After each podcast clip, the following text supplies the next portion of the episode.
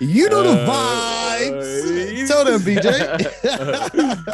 no, I can't. I can't. I can't. I can't. You're my guy. You, but you do. I do know the vibes, though. I do Uh, know the vibes. I do know the vibes. The vibes are another episode of the Hoop Genius podcast presented by NBA 2K23.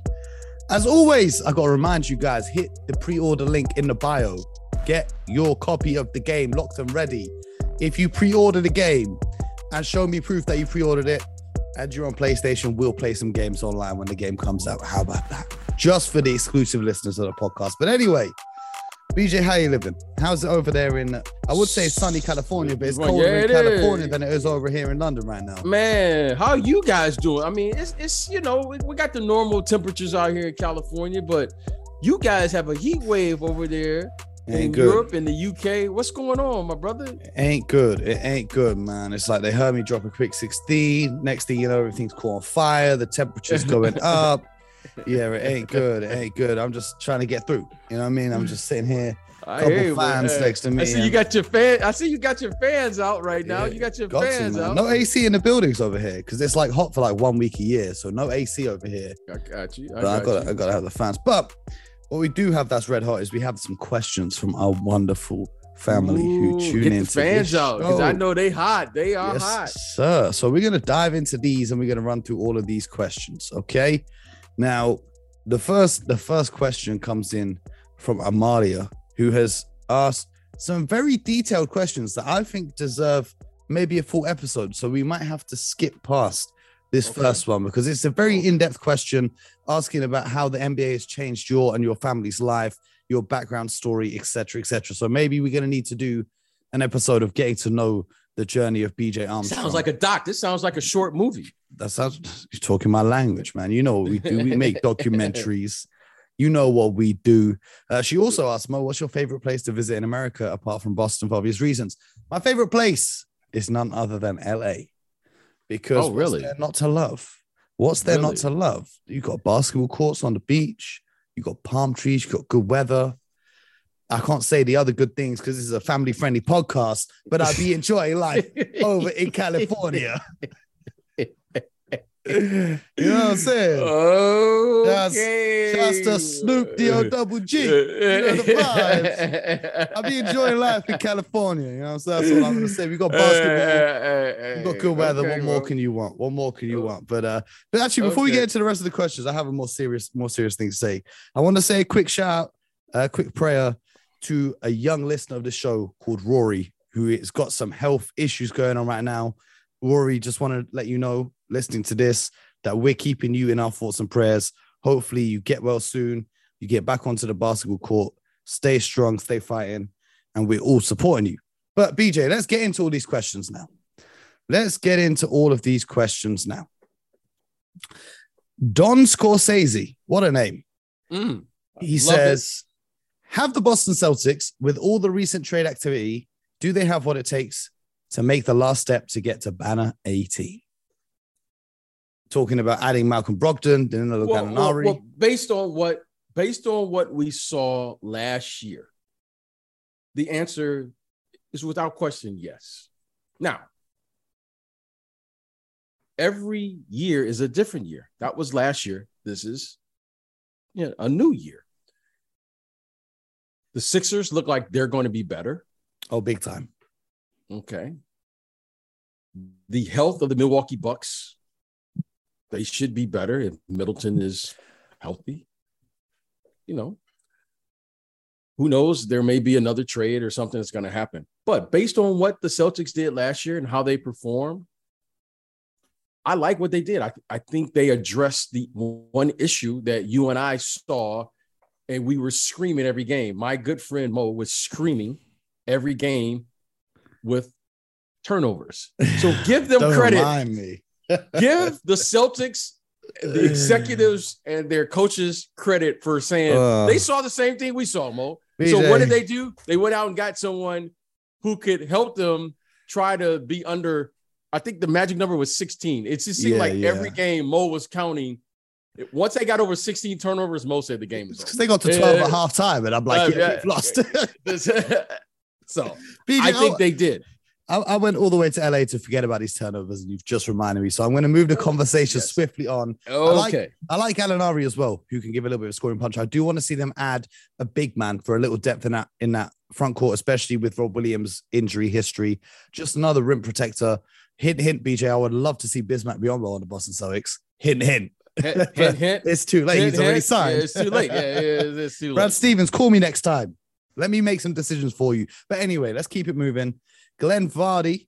Uh, we answered his question yesterday about the gems of the summer league, which BJ wasn't too happy about. But Andy Williams wants to know your thoughts on Will Hardy getting off the Gobert contract and the future of the Utah Jazz. Will Hardy, the kid that's going to the Dallas Mavericks, Then- correct? Will Hardy, the new coach of the Utah Jazz. Oh, oh why, why don't I'm thinking of uh what's the kid Jaden. Hardy that went Jaden Hardy? Yeah, I'm thinking. Um, you know, it this looks like what I saw Danny do when he hired Brad Stevens. It's the exact same. The- it's, it's a carbon copy. Okay. okay, okay, all right. So he's getting a young coach, and Will Hardy is a good young coach.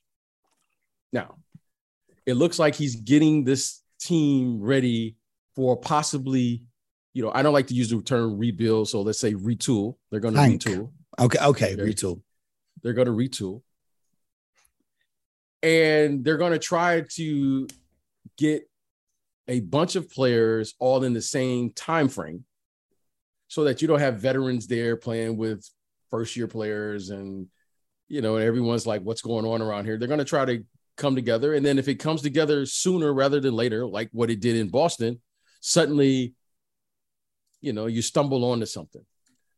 So I, I think this is the same thing. I think danny is aware of what he wants to do how he wants to play. But more importantly this is this is what i will give danny credit. Danny's proactive not reactive. And whether the whether it works or not i love it when people have their own idea of what they're trying to do other than reacting and saying things like this you know this league is a copycat league. And everyone likes to copy what the other person is doing. So you know if the going rate is three or four first round picks well that's the going rate. Well who said it was the going rate? That was the rate for that particular player or that particular situation. I i'm going to give danny credit on this one. At least he's proactive. He didn't wait. He didn't allow his players to get out in the media and say they want it out he just said okay here's what we're going to do and, and and i respect that Can I say this? Now, when I say this is exactly what happened in Boston, you might be thinking this is what happened when they traded away Kevin Garnett and Paul Pierce to the Brooklyn Nets and got all the draft picks in return. What I'm actually seeing, though, is this is what happened in Boston in 2007. Now, I'm going to give you guys, if you weren't watching the NBA at that time, a quick history lesson. The Boston Celtics were the worst team in the NBA that season. BJ, I'm sure you remember. They were truly awful. They had Paul Pierce and not much around Paul Pierce. And you know, the same way they talk about Donovan Mitchell in trade talks, they were talking about Paul Pierce. But what Danny Ainge was trying to do, who was coming to the draft that year? None other than Kevin Durant. They were trying to get that top draft pick to draft Kevin Durant. Much like this year, we've already spoken about Victor Wembanyama. BJ, I don't know if you saw his game yesterday, but he was going crazy. If you haven't seen it, you need to go watch. Oh my God Send The kid- me, the kid was going crazy. Okay, anyway, anyway, so they were trying to get Kevin Durant. They the the lottery odds didn't fall in their favor. So instead of getting the first pick, they got what was it, the fourth or the fifth pick, right? And they had to take uh, Jeff Green instead. So what Danny then did was he packaged Jeff Green, you know, a really exciting young player, one of the top picks in the draft, uh, and made that trade with the Seattle Supersonics at the time, who later became the OKC Thunder, to get Ray Allen over to Boston. And then once they had Paul Pierce, the superstar who's there already, along with Ray Allen, he then traded a bunch of young players and picks to the Minnesota Wolves to get Kevin Garnett. So now, looking at the Utah Jazz, he might move Donovan Mitchell, but they could just say to Donovan Mitchell, look, Don, just give us one year and then we'll see what we can work with, just like we did in 2007 when we put together the big three in Boston. So that's what that's how I'm seeing it because for the Utah Jazz, all right, cool. say you keep Donovan Mitchell on your roster this year, you tank it out, you get the number one pick. Okay, cool. Then you can trade Donovan and build around Wembanyama. But say you don't get the number one pick, you get the number two pick or the number three pick. There may just be a disgruntled superstar somewhere, and their franchise might want to rebuild, and they might give you an all-star caliber player to put alongside Donovan Mitchell. And then all of a sudden he's happy to stay there. And then you can use all the other hundreds of picks that you've acquired to go and get a third piece to the puzzle. We don't know. That's just that's just a little theory that I've got going on. Another Yeah, well, question. I- oh, Yeah, yeah, Go ahead, go I- ahead. Can I just say real, real quick? I, I will say this. You know, Mo, I know you want to be an executive someday. And here's a master's here. And Danny, what he's doing, whether you agree with it or not, he's given us a master class on how to construct a team. And if there's one thing that's obvious, Mo, with today's NBA is that if you're going to have any level of sustainability, you have to draft these players. words This is the why Golden I State respect Warriors. the, the Golden State. Look at Boston. Boston. Okay. If you're going to have any level of success, you have to draft these players. Unlike the Nets and the Lakers. Because and if you're going to have that's the one thing that's so obvious. So, and the one thing that you see Miami and the the teams who are always at the top or the elite is they is they know the following. They're always active in the draft. They're always active in free agency. They're always active in trades, and they're constantly putting an, an extreme amount of value on developing their players once they draft those players. And what you're seeing with Danny Ainge right now is with trading uh, Rudy Gobert, he continues to put himself in position to draft that player. And the reason you want to draft that player because if you're going to have a great player and you have to acquire that player, you also have to retain that player. Mhm. It's easier to retain that player if you draft them than if you you, get them. in offer- uh, You can offer more money know. and more years on their contracts. And then with that cap flexibility that you have, because you drafted this player, you can go out and acquire and get pieces around it, provided that player becomes the player that we think he is going to become. So again, in saying that Danny has sound principles, which we all should, we don't have to agree with who he drafts. We don't have to agree with who's available. We may overvalue or undervalue a player, but what we can all at least look at and say, he's on the right path. And that's what I respect about what he's doing. And then you let the chips fall where they may because there's no other way around it. Another question comes in from J4177, who says, We love the show. Thank you. Uh, where do you see the Knicks finishing up this season after the addition of Jalen Brunson? Just give me a give me a tier. Do you think top four, bottom four, play in, miss the playoffs?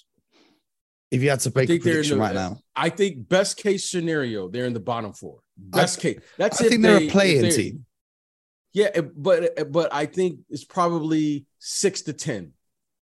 If they're seven, eight, nine, or ten, that's probably where they will be. That's probably where they will be as is. Yeah. Okay. Um, Kasim Thronin wants to know what is the greatest single game performance ever by a player? Let's let's narrow this down to what's the greatest single game that you've ever seen from a player? Because obviously Wilt Chamberlain, 100 points, and there's there's so many through the history of the game. But out of every game that you've ever been part of or witnessed, what's the one performance that stands out like that was crazy?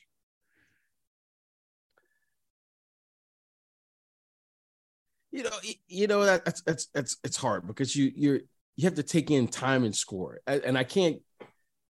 I you know you you'll see someone do something, but I'm more impressed when someone does it under duress. I've always been when Yeah. someone does it under pressure. Like, okay, someone had you know, 15 points in a quarter. You go, wow, that's pretty good. But you see someone hit 15 points in a quarter in game six in a must game on the road. Now it takes on a different. So, are we. Are we saying Grant Williams, 27 points against Milwaukee, greatest single performance of all time? Okay. what I what I will say, what I will say, moving right along, what I will say is the, one of those moments that was pretty funny, by the way. what, what it's one of those moments that you know I I remember because we actually needed you know every point of that was I saw Michael one time he scored like I think it was 24 or 25 consecutive points in a row. I, I believe it was against Cleveland. Like he scored every single time down the court, Con- consecutive. You know, I can't remember what it is. I, I don't know if you can look it up more as I'm telling the story, but I believe it was against Cleveland. And it got to a point more where I just wanted to see how many points he could score. Like for a minute, I was playing the game, and then there was like it, it seemed like a time lapse or a time warp where I just wanted to see how many points he could score. It like I, I kind of got out of the game for a minute. Was it, don't was it the game where he finished with 55? I can't remember. game I, two? I, I'll- I, I can't remember. I don't know. I all these games. But what I do remember is he scored like 20 something consecutive points in a row. And it was one of the most impressive displays because it wasn't like, you know, he, he, he, you know, played and somebody else scored. He scored 24 points in a quarter. He scored them like literally in a row, like every single time down. And it was, it was just, the the the energy forget that he did it the energy that this man had to do that it wasn't like it wasn't like he did it and no one knew he was in the gym that was so impressive to me that he had that much energy to be able Yep. to play against double teams triple teams they were doing everything and the man was just relentless and i was like I just wanted to see what he was going to do. It wasn't like, you know, like I remember I was like, I would turn down a shot just to see if he was going. Yep. Feed the hot like, hand. I was like, Feed the hot hand. no, it wasn't even the hot hand. You just couldn't believe it. Mo, this is the NBA. And you saw, if I remember correctly, I think it might have been in the playoffs. I can't remember, Mo. I, I- all these things run together now for me, but I, I can't remember if you can look that up here. Does it show like it show like how many points? He, what's the most points he ever scored consec- in a consecutive, uh consecutively in a row? Does it- does it 23. Yeah, somewhere around there. Was it Yeah. against Cleveland? Um, I have to subscribe to the New York Times to access Oh, this okay. article. So I Okay. can't. yeah it, it was it was it was right around there it, but it was it was impressive that was the most impressive display that i've seen Yeah. For me, I think obviously in, in the 90s, I wasn't watching those games live. So it doesn't have the same feel. Obviously, BJ was on the court with him. So that's crazy. But for me, Kobe's final game, 60 points and a game winning shot in your final game of a 20 season career, that was just ridiculous. Like, that's just, that's just crazy. Um, anyway, next question comes from Jamie Furness. Coach Jamie, shout out to you. He says, Who is the most exciting bad team? You know, the team that's not going to win anything, but you're excited to watch them. He thinks the Indiana Pacers are up there. Oh for next year or Yeah, yeah, for, for next for next season. oh for And next season the Pacers would have been up there if they'd got Ayton. I would have, I would have been way more excited to see them. They're exciting, don't get me wrong, but if they've got DeAndre Ayton, I would have been thrilled. I'm excited to watch the Orlando Magic, see how they piece things together around Paolo now. you know who i was going to say you know last year i thought minnesota was that team i didn't think they were going to win the championship but you know i i i'm i, I- love ant-man anthony edwards Yep. who do i think The most the most this year? exciting bad team is the Lakers. You know what, Mo? You're always t- you you always you can't help yourself with the Lakers. Well, they're a bad team, and everyone's excited to talk about them. So Yeah, I guess that's the literal you definition. You can't help yourself.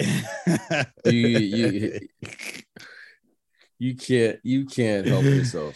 no, I can't. You're right. You know who I you know who I'm gonna say. You know who I'm gonna say. Go ahead. The OKC Detroit. Thunder. I thought you were going to say Detroit.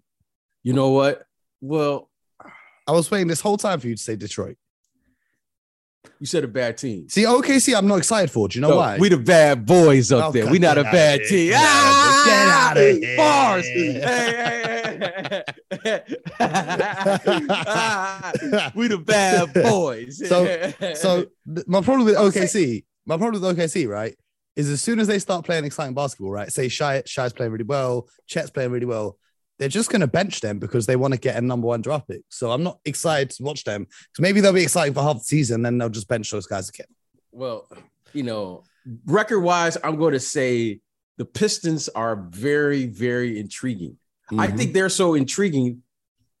I think they could slide in there and be in a play-in game type situation. was first team All NBA. I, I wouldn't be mad at it. But I'm not ex- I'm not expecting them. No, they're probably probably they wouldn't say this, but if they get in if they get in the draft one more time, it's over. It's over. Mhm. It's over. Mo, if, if they get in the draft one more time, it's over. okay. It, it, it, it- it's so I'm going to say this. I'm looking for Cade, Ivey, Duren, you know, Beef Stew shooting a three ball now. Beef Stew shooting a three ball now. Okay. Okay. Okay. Then we have Saddiq. They're going to have money. If they could get in the draft, if they could get in the draft, Mo, one more time, and that's that's that is pushing it because I think these young players they have can win. They can win games now. You don't want to play against. You don't want to see Ivey's speed and and Duren's athletic ability on a back to back. You just don't want to. You see don't want to see. Cade either. You don't want to see Cade. And Cade's gonna make the leap, athletic They- ability. They forget he didn't even get the full rookie season because he was injured at the start. So That's what I'm saying. If, I'm- I'm if excited. they can, if things go right for them, they could really, they could be one of those teams that really just, you know, listen. Because I think Cade can give them excellent guard play, and that's one thing in, about the NBA. I'm excited. However, I'm going to, I'm going to pick, I'm going to pick OKC because I think the one kid he's intriguing. Like I found myself watching OKC in the summer league. I just want to, I'm just intrigued with Chet. Like, I'm just intrigued with him. Like, he, yeah, he's going to get bullied around. He's a, but he does something you go, God, if he could just stay healthy. Mo, if he stays healthy for the first three or four years, he really could be an intriguing player. Well, speaking of Chet, I'm going to tie a few questions together here. Chris Rose wants to know which undrafted player has been your favorite to watch in the summer league and why. And the answer to that question is also another First- question from James O'Toole, who says, What do you hmm. guys think to Kenny Lofton Jr. and his performance in the summer league so far? Now, how does this all tie together? Kenny Lofton Jr. Yes. went undrafted, He's on a two way contract with the Grizzlies, and he was bullying Chet Holmgren when they matched up against each other.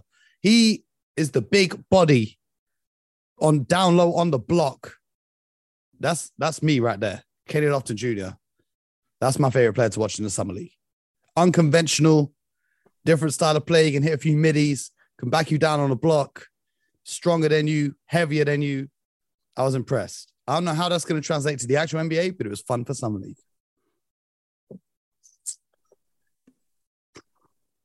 That- that- that's hard. You- you- okay, eh, that- that's hard for me to say right now based on what I saw in the summer because it's summer. I don't count summer league, Mo. Like yeah, but it's not best. It's like which is your favorite to watch? Who did you have the most fun watching? Well, I, I, That's I why gotta, this I kid was this kid, Kenny Lofton Jr. For me, he was the most fun to watch because you never see someone his size playing NBA basketball.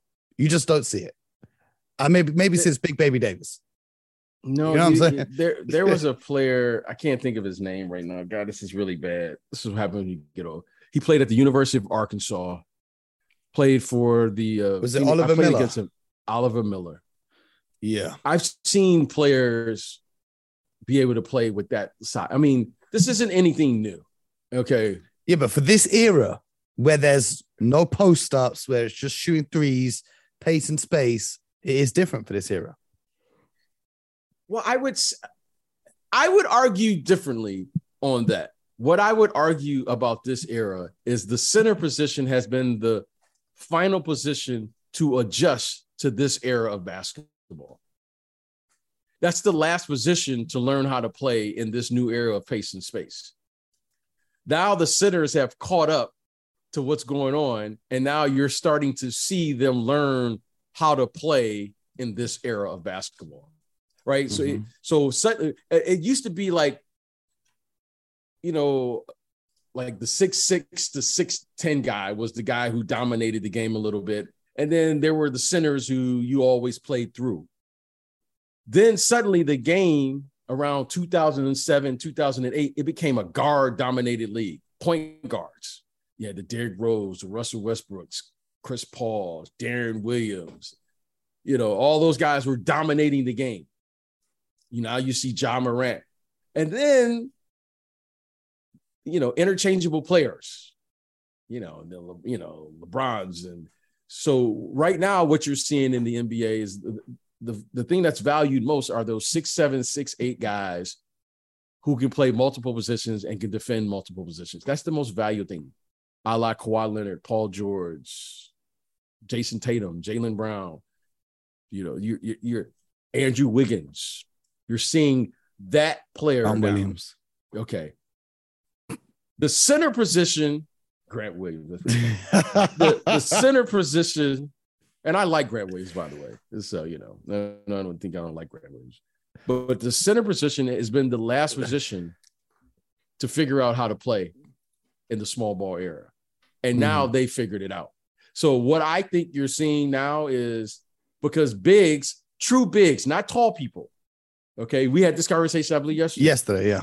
Bigs don't play in the summer. Why? Because we never pass them the ball. Mm-hmm. Mm-hmm. A true big never plays in the summer. A true big, not a tall guy, a true big. Yeah. Because who's throwing the guy, who's throwing the ball to, in the post in the summer? You don't even throw the guy in the po- post during the season. Yeah, it's, it's frustrating. It's frustrating. So now you're seeing the bigs learn how to play in this era. And I think that's what is transpiring right in front of us. Okay, we're to have the last question, and tomorrow we'll answer the rest of them. The last question today comes in from Connor O'Neill, who says, A year ago, Jaden Hardy, who we spoke about earlier, was expected yes. to be the second pick in this year's draft, but fell to 37th eventually. How come he ended up going this low? What sort of impact is he having for Dallas this season? P.S. Thank you to BJ for getting us JaVale McGee. So Connor obviously is a Dallas Mavericks fan. He says, Thank you, BJ, for getting them JaVale McGee. Jaden Hardy was is an interesting one because he's very young. I believe he just turned 20 and he played for yeah. the he yeah, played yeah, for the G League Ignite. So I think it's kind of harder to evaluate prospects from there because scouts aren't used to evaluating prospects from there compared to traditional NCAA and I think even Dallas was surprised that he was still on the board when he got to 37. I was surprised. So I think this year, given he's so young, it's going to be like a developmental year. But BJ, you have any insight onto that situation? Well, first you got to thank, you know, Mark Cuban, Nico Harris, Harrison, and Jason Kidd, and all of those guys. Those are the guys who are making the decisions. And very fortunate that they saw the talent in JaVale and what he brings, and if there's a need. So you have to thank those guys why he failed, you know, it's it's a number of reasons. You know, you could certainly when you look at him outwardly from what we could see, it's not we're not talking about talent.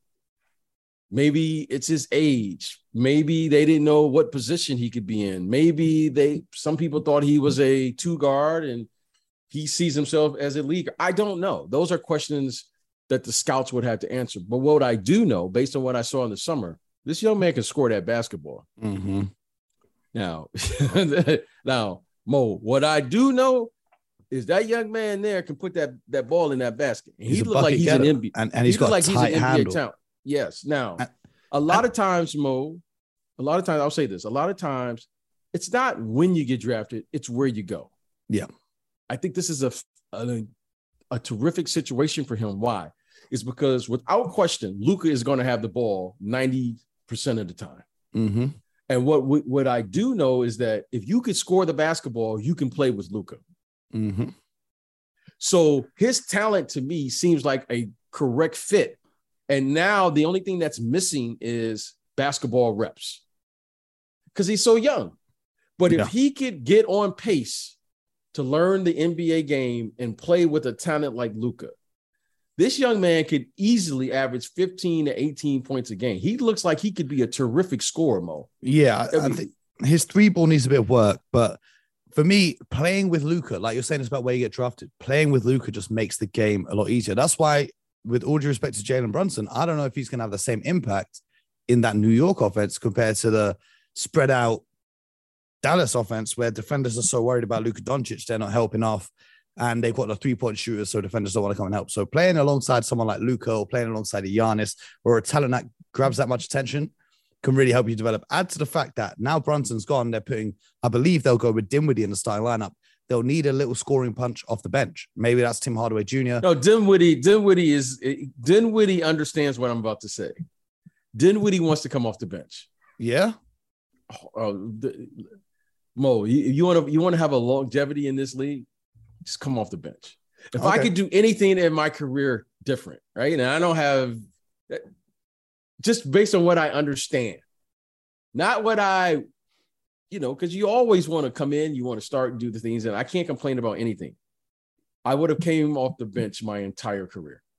Mm-hmm. And the reason being, Mo, is there's a difference be playing against starters and playing off the bench. It's an art. It's Spencer Dinwiddie, Jamal Crawford. Lou Once Will. you learn Lou Will, uh, what was the the the, Manu Ginobili? It's yep. an art. It's an art, and some of some players have the ability to do that. Some don't. But if I were Spencer Dinwiddie, why play 20 minutes a night as a starter with Luka Doncic when you can play, you know, as as need be? He can it'll extend his career. He'll play eight years that way. But having to play against the starters, now he's got to chase Steph Curry. Now he's got to chase uh, uh, uh, Dame Lillard. Now he's got to chase De'Aaron mm-hmm. Fox. Now he's got to chase you know, Ja Morant. Some, Don't some, do that. Don't someone's got to send this memo to Tyler Herro, who's adamant on being a starter this season. Hey, hey, hey, Tyler, uh, Tyler, I get it. I get it. I admire what Tyler's doing. But when you have time to reflect, Tyler Herro, you're going to get paid max dollars coming off the bench. the bench. That's wild. Hey, hey, hey, hey, That's man. wild. Hey, hey, hey, who cares who starts the game? You're finishing the games right now. You have yeah. the you got the greatest job ever. But sometimes you got to see it. And right now, the young man doesn't see it. And that's okay. Bo, he is a starter right now. So, but you know, I, I get it when you're young, and, and, I've been there, so I can't say anything. But yeah. I wish someone would have told me then what I know now. Because Mo, I probably could have played 15, 16 years just coming off the bench because it's an art. It, it really is. Okay. Well, I want to end with this. Um, I saw a tweet earlier. I need to listen to the full interview. But the reason why I keep mentioning Grant Williams today is he did an interview. I can't remember whose podcast it was on, but someone tweeted like an extract. I don't know if it was fake. I don't know if it was real, if I'm being trolled. But it was he was giving insight into the trash talk between him and Draymond in in, in the finals. When Draymond was saying to him, "You want to be me," everyone remembers that, right? Draymond saying to Grant Williams, "You want to be me," but what the mics and the cameras didn't pick up was his reply. Do you know he replied to Draymond saying that? This kid who's just in the NBA finals for the first time said to Draymond Green, "How can I want to be you? I'm already better than you." So shout out to Grant Williams. I don't know if that's a fake quote. If it is, it's still funny. If it's real, big up yourself, Grant. That was hilarious. That made my day when I read it this morning. Um, we're gonna leave you on that. I'm gonna get you back on the court. You you love to stay off the court. Yeah. Mo wants everything but the game. But all right, I uh, respect that. I want the games to start again. How can we talk about on the court when no one's on the court playing B? How are we gonna do that? You know what I mean? Um, anyway, on the court this weekend, uh, Clapham Common in London, NBA 3x3 tournament. Uh, NBA player will be pulling up. Jeremy Sochan, draft pick from the Spurs from the UK, okay. is going to okay. be in town.